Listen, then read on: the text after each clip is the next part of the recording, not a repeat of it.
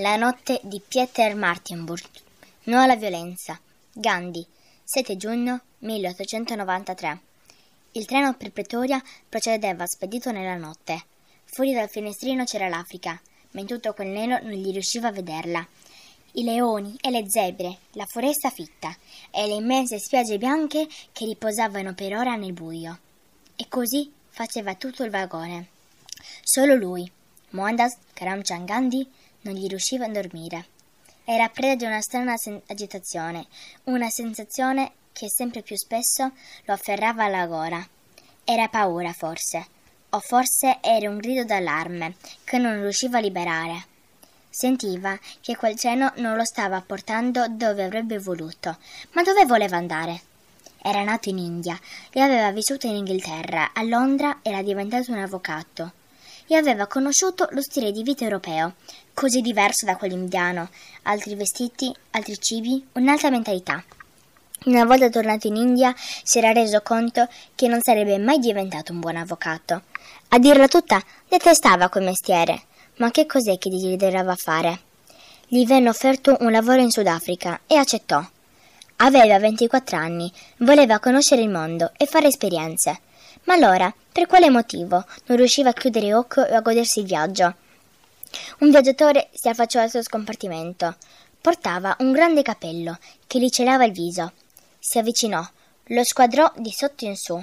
Nell'oscurità del vagone, Gandhi non riusciva a decifrarne l'espressione, ma avvertì i suoi sentimenti. Era indignato. Pestando rumorosamente i piedi, l'uomo col cappello uscì dal vagone e corse a chiamare il controllore. Lei non può stare qui. Questa è la prima classe, gli disse con affare arrogante il funzionario.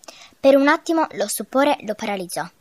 Quando si, ripre- quando si riprese, replicò: Un biglietto di prima classe.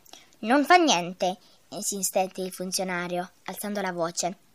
Deve andare in terza. Il viaggiatore col cappello era sparito. Quel sentimento di indignazione, però, continuava ad aleggiare nello scompartimento e ora si era impossessato del controllore. Gandhi lo fissò negli occhi e capì. Al passeggero e al controllore non andava giù il colore olivastro della sua pelle. Solo ai bianchi era consentito viaggiare in prima classe. A quel punto anche la sua voce si carincò di indignazione. Ho acquistato il biglietto per questo scompartimento ed esigo rimanerci, dichiarò risoluto. Il controllore chiamò un agente di polizia. Se non avesse lasciato immediatamente lo scompartimento, il poliziotto lo avrebbe gettato fuori dal treno. Gandhi rifiutò. L'agente lo afferrò per una mano, fece fermare il treno e lo spinse fuori, lanciandogli dietro i bagagli. Quando si rialzò da terra, Gandhi lesse il cartello sulla pensilina e scoprì di trovarsi a Pietermartinburg. La cittadina si trovava a un'altitudine elevata. Era inverno e il freddo era molto intenso.